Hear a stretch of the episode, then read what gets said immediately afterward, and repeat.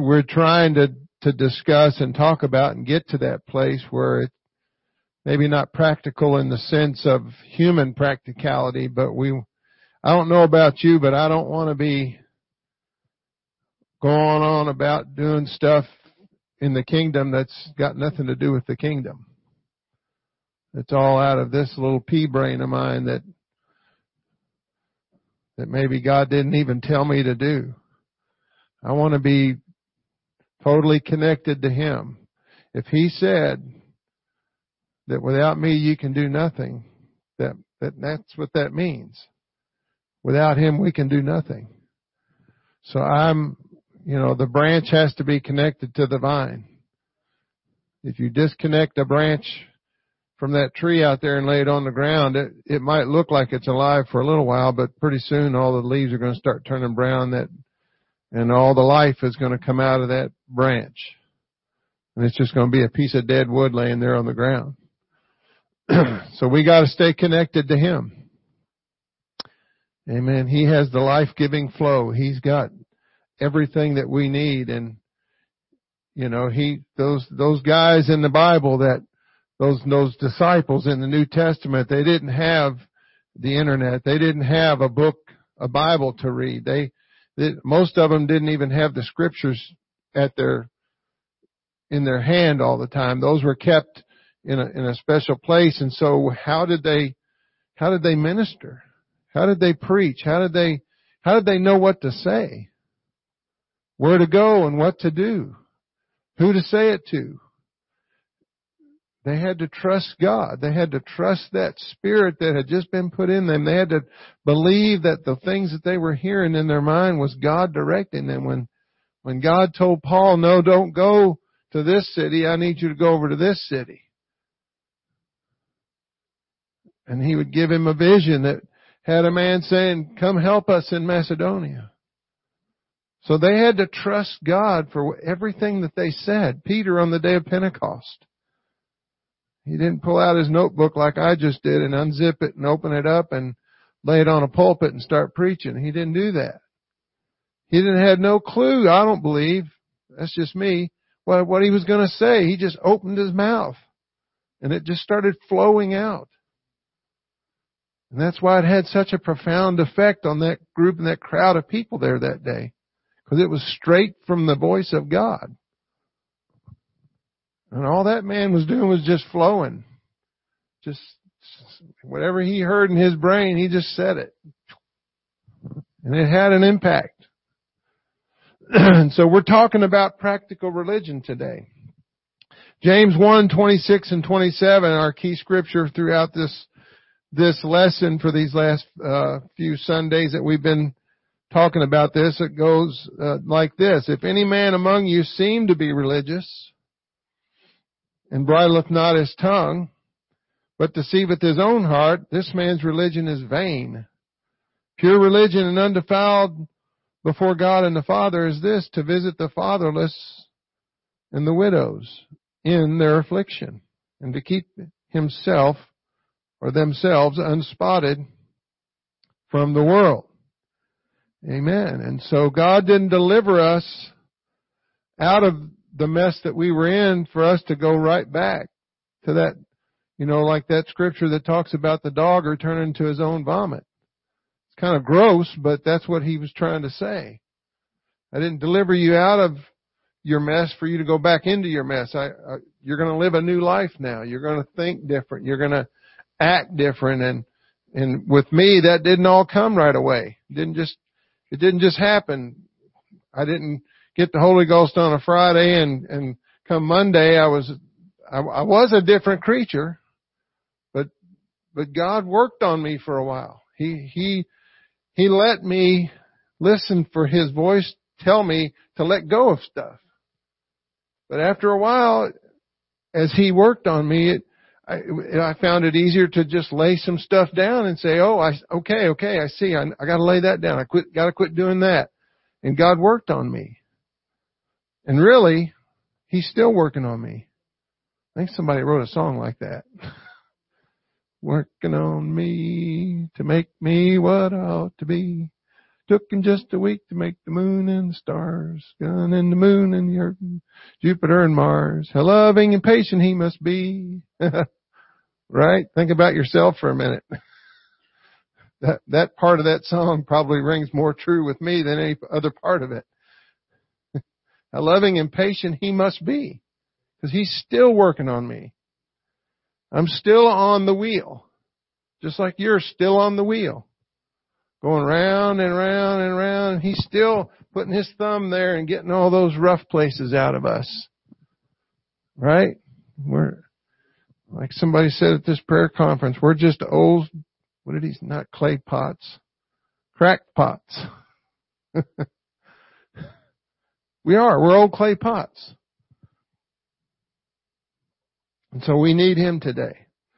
And so our religion, if you want to put it that way, has to be based on the principles and the precepts that He gave us, that He passed on to His disciples, who passed it on to the next group, who passed it on to the next group, who passed it on to the next group, and here we are. And it's all been passed down, and so we maintain that. We keep that ball rolling, if you will. Amen? Not by our religious practices necessarily, but by our daily commitment in our walk. Amen? So I don't want to seem to be religious to people. I don't want to just, I want people to, when they look at me, I don't want them to see Vince. I want them to see Jesus. I want them to say to themselves, I don't know what it is about that guy, you should desire this too. I don't know what it is about her, but there's just something. And it's just, I can't put my finger on it, but if I could put my finger on, if I could just know, and that just drives people to finally come and ask you, what is it? And I want that. I don't know about you, I desire that.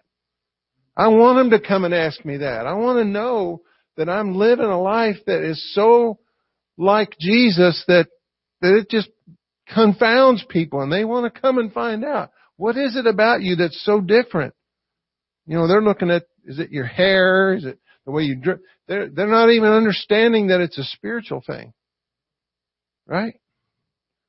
And so I don't want to seem religious. I want to, I don't want to be religious if you want to, in the terminology of our modern day, that word religious. I want to be like Him. Because everywhere Jesus went, if you read about Jesus, everywhere he went, there was just something about him that just, just had an effect on people before he ever opened his mouth. Right? Because when you're living a life that's free from sin and you're living a life where you're walking in a relationship with your Father, guess who you're going to look like? Guess who you're going to sound like? Guess who you're going to act like? Right? I, I was sitting with Brother Walters and his granddaughter Saturday, Saturday morning, and I didn't know that it was his granddaughter, and I didn't know who her daddy was. But then her daddy sat down there, and I've known him around the district, and he's our men's coordinator, men's leader, and so the more I watched her, the more I realized that's, she's her daddy's daughter. Cause she just looked, she looked like her daddy, she acted like her daddy. And I said to myself, I said, the fruit don't fall far from the tree. Cause she's, why is she like that? Listen, I don't need, this is not even on my paper. She's like that because she's been hanging around her daddy. She goes and hangs out with her daddy in the garage when he's doing stuff and she goes and, and hangs out with her daddy and so who's she gonna be like? She probably has some characters, characteristics about her that are like her mama, but she tends toward her daddy. So I, don't we want to be like that? I want to reflect my father. Don't you? I'm just gonna, I'm just gonna let that sit and simmer for a second. So we're going to kind of jump into this lesson. We're going we're down in part two, and um, kind of as a, a preliminary in James chapter one, the epistle or the letter of encouragement from James. James, that's what the, the book of James is. It's a letter that James was, he was, he was on death's door because of what he was doing. Preaching the gospel. He was about to be put to death and so he was writing to those, those members of that group, that church, the body of Christ that were, that were still continuing to, to do the work of God and to go from house to house, breaking bread and having fellowship together and having favor with all the people, just like it was in the original day of the book of Acts. The, the original church. And so they were doing all this, and so he's sending them this letter of encouragement to help them stay on track. How many knows that we gotta, sometimes we gotta have somebody, we need some help to stay on track. Right? So like at work, I'm having to write my own self-evaluation. That's part of the process. And so why do they have you do that? Why do you have an evaluation? Anybody ever worked at a job where you didn't have an evaluation? Why do they do that? There's a lot of reasons why they do that, but in my opinion, it's to help you stay on track. To help you see maybe where you might be getting off the track a little bit so they can help you get back on the track. And it, it helps, I think, for, to be able to write my own evaluation about myself. It makes me look at myself as a technician and as all these, these different areas that I have to look at. Right? And so that's what James was doing in my estimation. James was, he was helping them to kind of stay focused on what was most important. Don't get distracted with all this other stuff that's, cause there was stuff that was coming at the church that day that was trying to get them distracted away from their, what their focus was supposed to be. You know, the Jews were trying to, to draw them back into Judaism and all these kind of things were going on. There were, there were wolves in sheep's clothing, if you will, that were trying to come in and disrupt what Jesus had left them with. Right? So really James chapter 1 focuses on trying the trying of our faith, the enduring the things that God allows in our lives. You mean God allows those things in our lives? He sure does.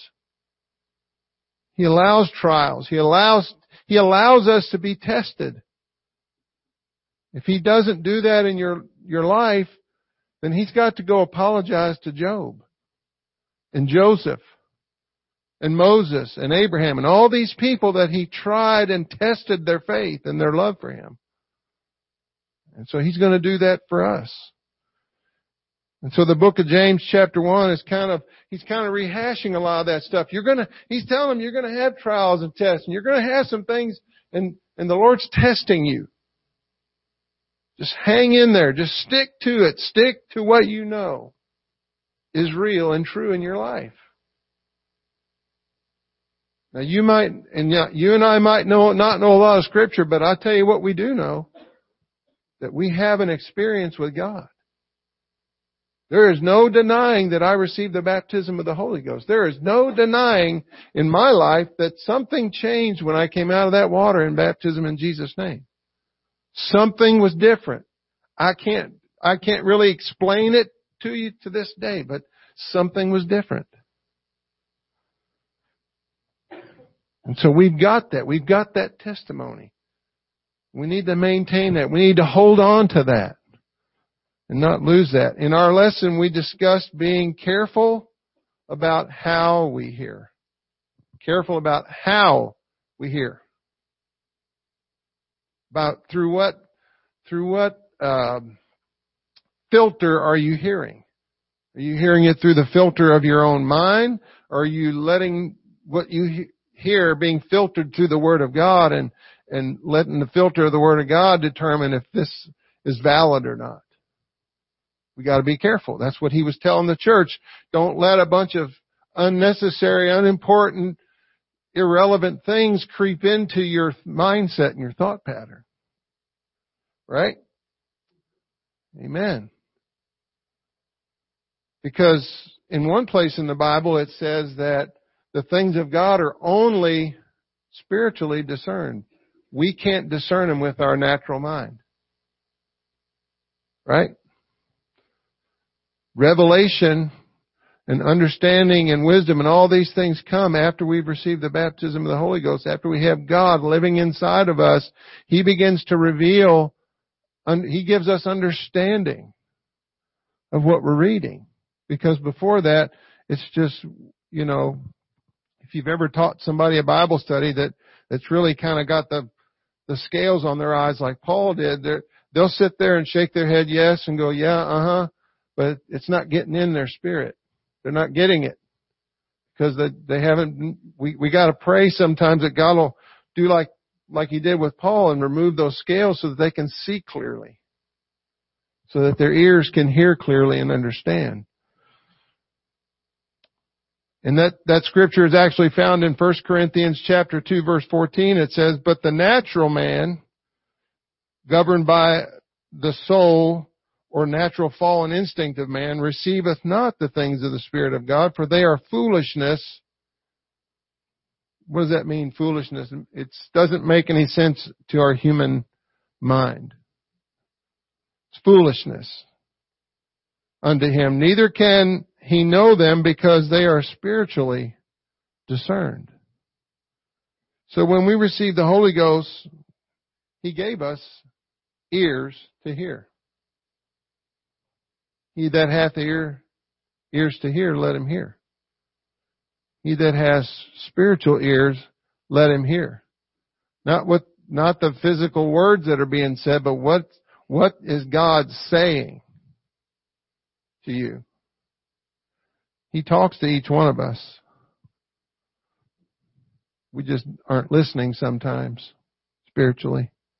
We got a bunch of other stuff entering in our, into our ears and our mind that's distracting us, that's not of God. So we gotta use that filter of the, of the Word and of His Spirit to filter out the stuff that's unnecessary so we can get the stuff that's necessary. James 2 and 1 says, My brethren, have not faith, have not the faith of our Lord Jesus Christ, the Lord of glory, with respect of persons. In other words, with that, with partiality. What that means. James 2 and 1 in the Amplified says, My brethren, pay no servile regard to people. In other words, show no prejudice or par- partiality. Do not attempt to hold the practice and practice the faith of our Lord Jesus Christ, the Lord of glory, together with snobbery. Wow. snobbery. Whew. We don't have that problem today, do we? We hold ourselves up in our own mind as important and special, but we look down our noses at others to make determinations about them that God maybe hasn't made. Is that a good definition of that?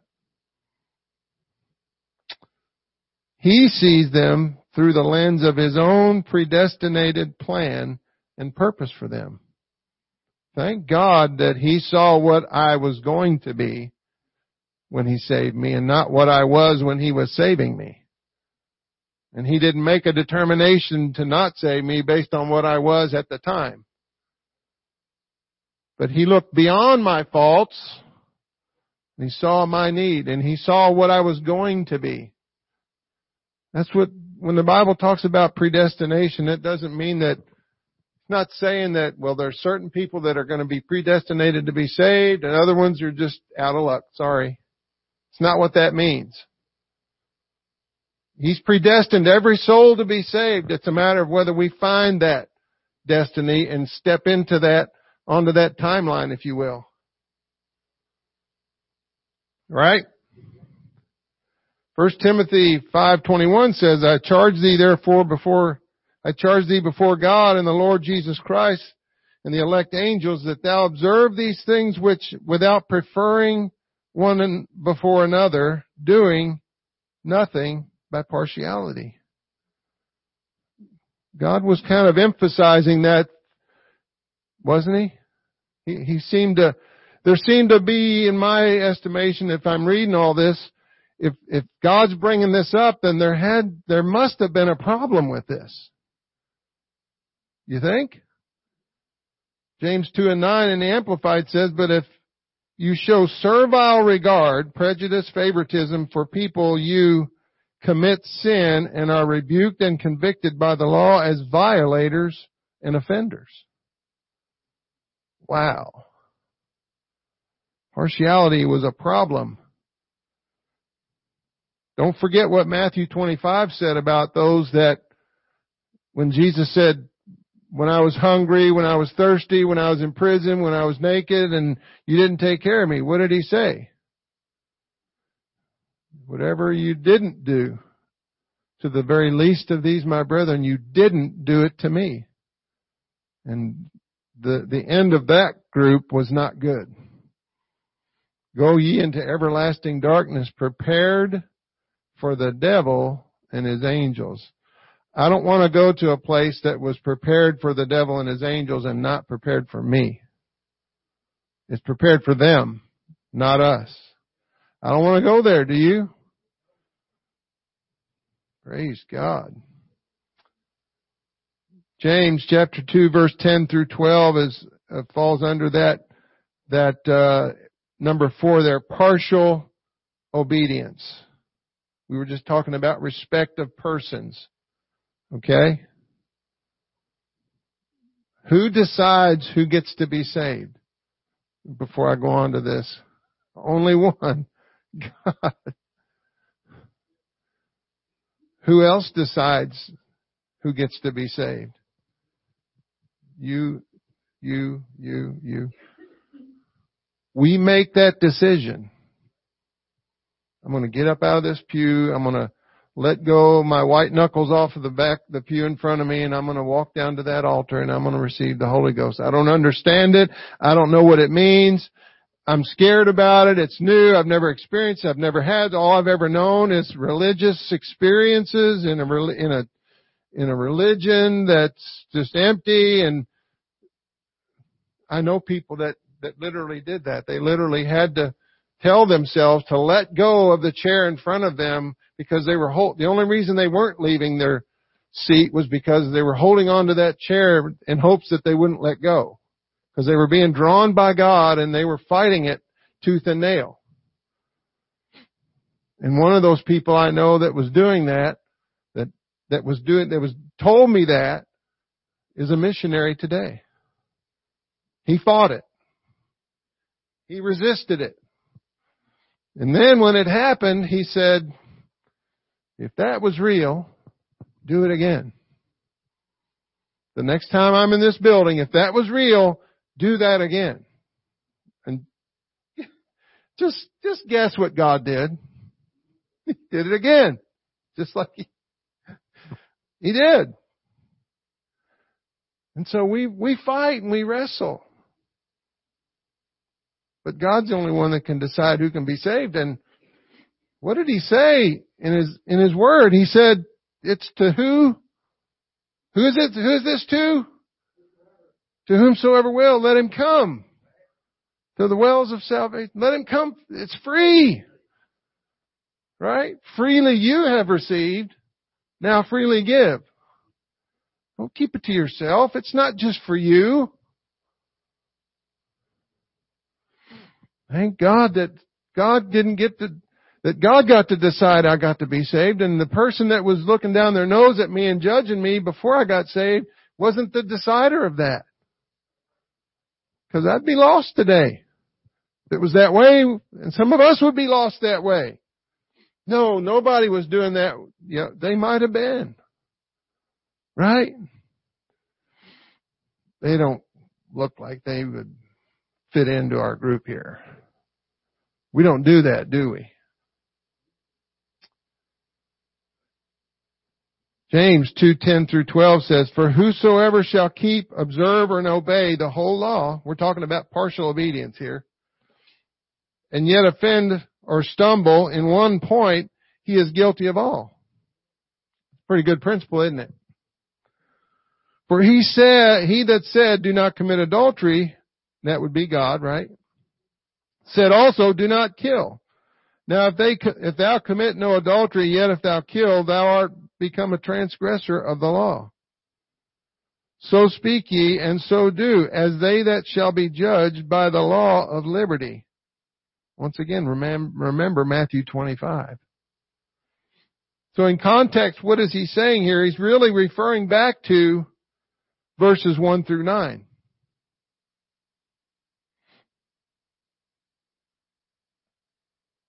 Let's go to Matthew, or excuse me, James chapter 2 verse 1 through 9. Let's just read that. My brethren, have not faith of our Lord Jesus Christ, the Lord of glory, with respect of persons. For if there come unto your assembly a man with a gold ring and a goodly apparel, and there come also a poor man in vile raiment, and then, and you have respect to him that weareth the gay clothing, and say to him, sit thou here in the good place, and say to the poor man, and stand in the back by the door there, and sit here under my footstool, and I saved you a place right under my footstool here. Are you not then partial in yourselves? Are, are you making yourself a judge and are you become judges of evil thoughts? That's evil thoughts to think stuff like that. That's what I read. Hearken, my beloved brethren, hath not God chosen the poor of this world rich in faith and heirs of the kingdom which he hath promised to them that love him?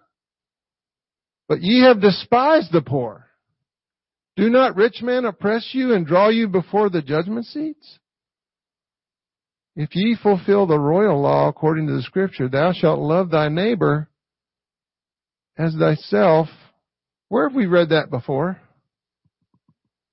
What's that from? Isn't that one of the commandments? I think it is. Ye do well. Verse 9. But if you have respect of persons, what does that say? What? You commit sin and are convinced of the law as transgressors. And then we read this.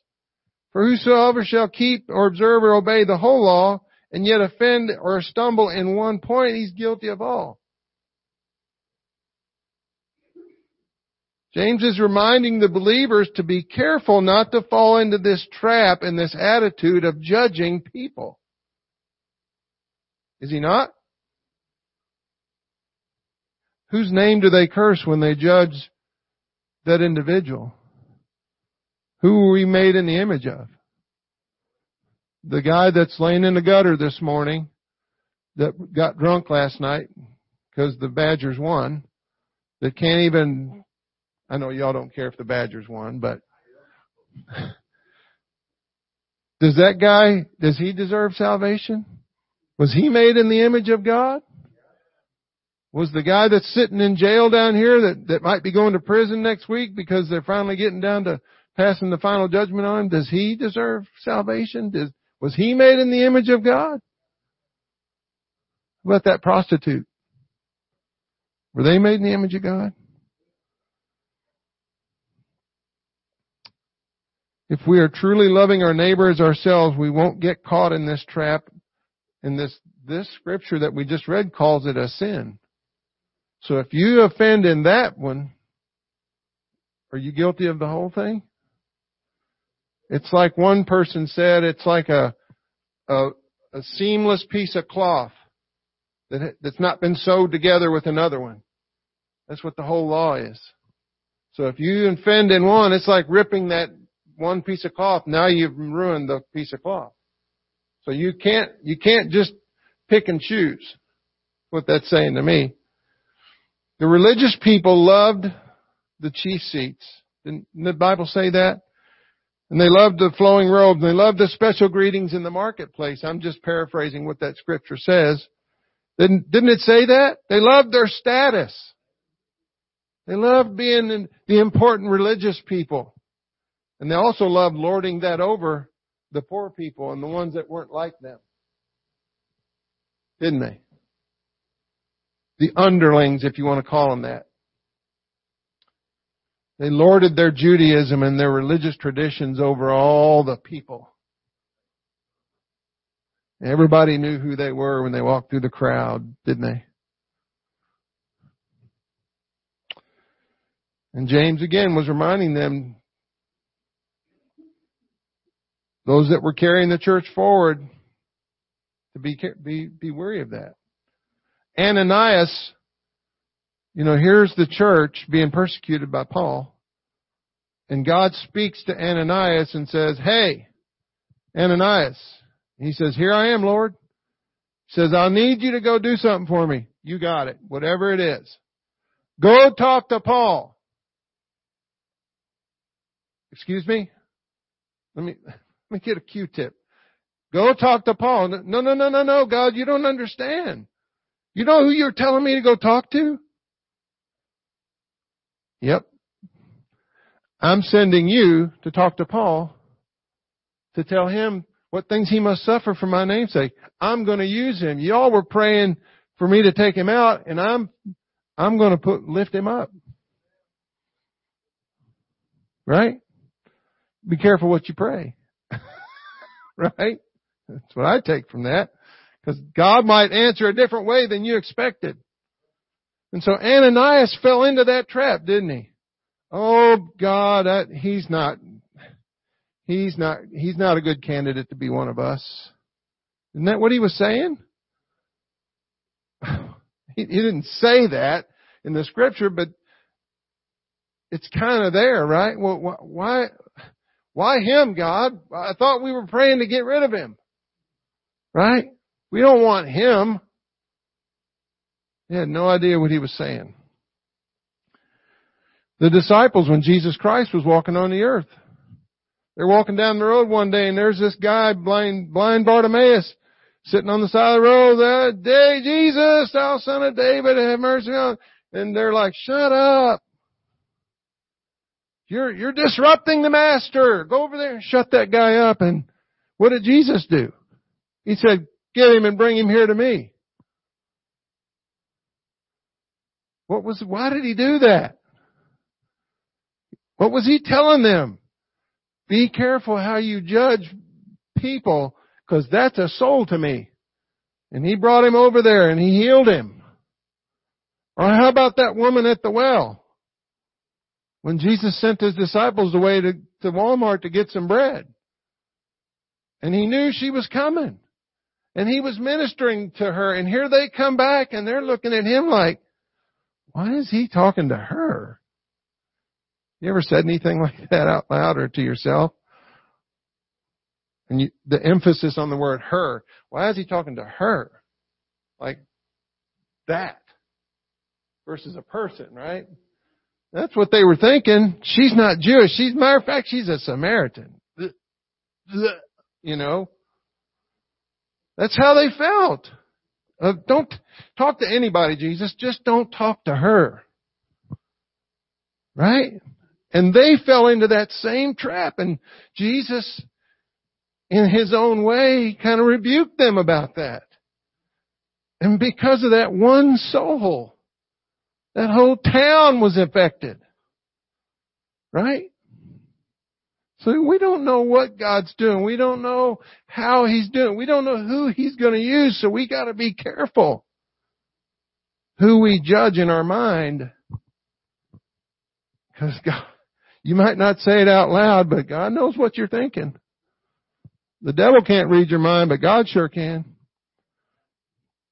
So we gotta be careful how we, how we do these things. Matthew 22 verse 35 through 40 says, Then one of them, which was a lawyer, an expert in the Mosaic law, I added that, because that's what a lawyer was, not like a lawyer like we think of. They were, they were doctors of the law. They, they were supposed to be the ones that knew the whole Mosaic they knew it forward, backward, inside and out, and they knew the law. Asked him a question, tempting him, or putting him to the test, right? That's what they were doing. They were trying to catch Jesus in something so that they could get rid of him. So here's another one, trying to tempt him.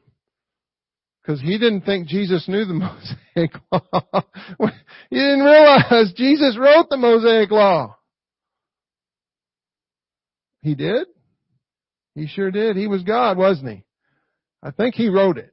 He probably knew it better than this doctor. And so he says, Master, what is the great commandment in, in the law? And he's, he's probably thinking, I got him. Right? Because these guys, these religious guys didn't just spout that they were, they thought, oh, this'll, this'll, this'll get him. We'll get him on this one. Right? And after a while doing that, and he, he answered everything they ever asked him, you think they'd learn. But they didn't. And Jesus said unto him, Thou shalt love, thou shalt agapeo, the Lord God, thy God with all thy heart, with all thy soul, with all thy mind. This is the first great commandment. There's not just one, Jesus said, there's two. Right? and the second is like unto it, thou shalt love thy neighbor as thyself. On these two commandments hang all the law and the prophets. Thou shalt love the Lord thy God with all thy heart. What's the heart? The heart is the seat, as the seat of the desires, feelings, affections, passions, and impulses. That's your emotions. That's, your heart is, is who you are. All of, like I just read, the seat of your desires, your feelings, your, your affections, your passions, your impulses, everything that, that you are today. So you gotta love your, the Lord your God with all of that. All of your impulses, all of your affections, all of your passions, all of your desires, all of your feelings. Gotta come in line with, if you're connected as a branch to a vine, where do you get all those things anyway? They're from Him. Because you're created in His image. So it's, all of those things are who He is. He just put it in you with all your soul or with all your substance. Everything about you. With all your mind, your understanding, your intellect, your intellectual faculties, your thoughts. I mean, this is pretty much encompassing everything, isn't it? This was his answer to this doctor of the law. You want to know what the greatest commandment is? He, what is he saying to this guy? You're not doing any of this. You're in here trying to catch me at something. Here's what you need to do. You need to love the Lord your God with all your heart, soul, mind. And then he, he really gets him with this next one because this is one of those, you know, the, the doctors of the law in that day were probably some of the wealthiest people. And they were the, the most well dressed, just like most attorneys are today, right? And so they stood out in the crowd. And so they, they, everybody said, ooh, here comes a lawyer. Here comes one of those guys. Oh, look, you can tell they stick out. They, they wear the bright colored clothes and all that stuff, right? And so Jesus, and they were the same ones that he talked about that looked down on the poor, and looked down on the less fortunate, looked down on the underlings. Right? Anybody ever felt like you've been looked down on? You can feel that when somebody's, now, if you're the person that's doing the looking down on, people can feel that. Right? They know, they can feel it. Even if they don't have the Holy Ghost, they can feel that. They sense that. They pick that up. Just like little kids, they can tell when an adult's not serious and when an adult, you know, they can tell the difference. I don't know how they do it, but they can tell. And Jesus said, the second is like unto it. Thou shalt love thy neighbor as thyself. And th- there's that one story in the Bible about the guy that came and, and asked Jesus, so who's my neighbor? what did Jesus say? I'm glad you asked that.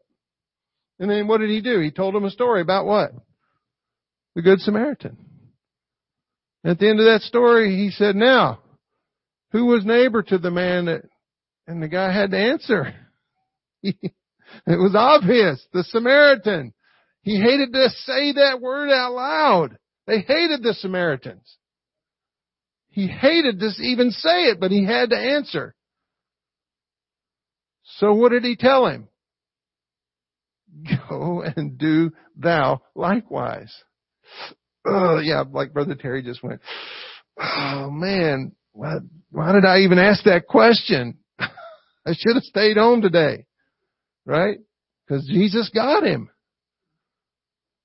Since, but he's like, Jesus is merciful. Okay, I'll answer your question. Now, there's your answer. Go, you, you go and do likewise. Oh man. Me? You mean me? Yes. And on these two commandments, he told him, hang all the law and the prophets. This, everything about God is suspended or hanging from those two things. Because if you're doing the first one, right? If you're loving the Lord your God with all your heart, soul, and mind, now just to me it makes sense. Isn't the second one going to automatically just happen? If everything you're doing, everything you're thinking, everything you're, every part of your life is focused on how can I please Jesus today? How can I make my life more like His today? If you're focused on all that, if you're trying to be like Jesus, you're not going to be judging people in your mind. You're going to be loving your neighbor as yourself. Right? Uh, or is that just me? Does that make sense? So, we, you know, we're, we're good at quoting the word, but are we living it? Right? And that's what these religious guys were. They were, they knew the law, but they didn't live it. And all Jesus was doing was saying, you guys are great and you guys, and he loved them too. He loved those religious guys. He wanted them saved too. And some of them were. The very guy that buried Jesus was one of them. And he was probably pals with the other guy that came to him in John chapter 3. Where he told him, yeah, you must be born again. And so there were some of them that he was getting through to. Right? How was he doing it? He was practicing those very same things that he was telling them they needed to do. Because Jesus went about doing good to everybody that he came in contact with. And he especially, on purpose, went to the, the people that the Jews did not want to go hang around with. Because they were always judging him for what? Look, there he goes again, hanging out with the publicans and sinners. Isn't that what they said? That's what they said. Yep, there they go again, eating with unwashing hands. They're out in the cornfield picking corn on, on the, the day of, of rest. You know, I mean, they were constantly looking for a reason and they were so focused on trying to get Jesus that they were missing the whole point of the law. And all he was, he wasn't trying to condemn them. He was trying to get them saved. He was trying to get them to see who he was and the importance of doing what, doing what the law said, not just running around spouting it and quoting it all day long. Amen? Praise God. So we, practical religion, we've got to put this thing into practice. You're a minister. Everybody in this room that and that's listening online, you're a minister. If you've been saved and and filled with the Holy Ghost and baptized in Jesus' name, you've been given a ministry. And it's not sitting on a pew. It's not our ministry. Right? It's about expanding God's kingdom. And they went from house to house breaking bread and having fellowship with all the people, didn't they? And the Lord kept adding to the church such as should be saved. And that's what they were doing in James' day. James was saying, I'm getting ready to step off the scene you guys need to carry on. And what did they have to look forward to? They, here's the guy that was, that was, that probably had something to do with starting this work and he's getting ready to go have his head chopped off or whatever for preaching the gospel and he's encouraging them, keep going because you too one day can have your head chopped off for preaching the gospel. That's a true disciple. I was having a conversation with somebody yesterday and I just never looked at this this way, but he said the difference between a convert and a disciple is a convert, when things get tough, they'll take it, turn tail and run. But a disciple will stick it out no matter what. Now I don't know about you. I want, I want to make disciples. I don't want to make converts. Right? And that's what our job is. Discipling people. You know, I get to work with that guy that I ran into at Walmart that I work at the VA with that lives in Sparta. I get to see him every day. And now there's a, there's a new connection there. And who knows where that's going to go, but I want to make sure that I'm doing what this book says. I want to make sure that I am loving the Lord with all my heart, soul, mind, and that I'm loving my neighbors myself because I don't know what God's going to do. But Jesus said there was, in one place, He knew what He was going to do.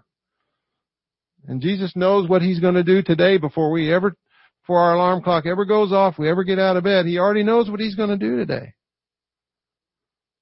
Just, I just want to like, like, like getting on the interstate. I just want to get on the interstate and get in His lane and get behind Him, get behind one of those semis where you can just kind of draft and let your foot off the gas and it just kind of pulls you along. Anybody ever done that? That's right. Be careful doing that.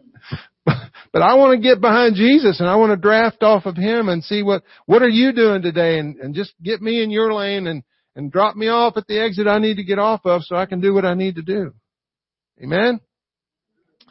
Father, we thank you for your good word today. We thank you for your kindness, your love, and your mercy, Lord, that you would go, uh, minister mightily to our pastor, through our pastor as he prepares to come and minister to us, Lord and help us to keep our mind focused on you as we go on this break. In Jesus' name.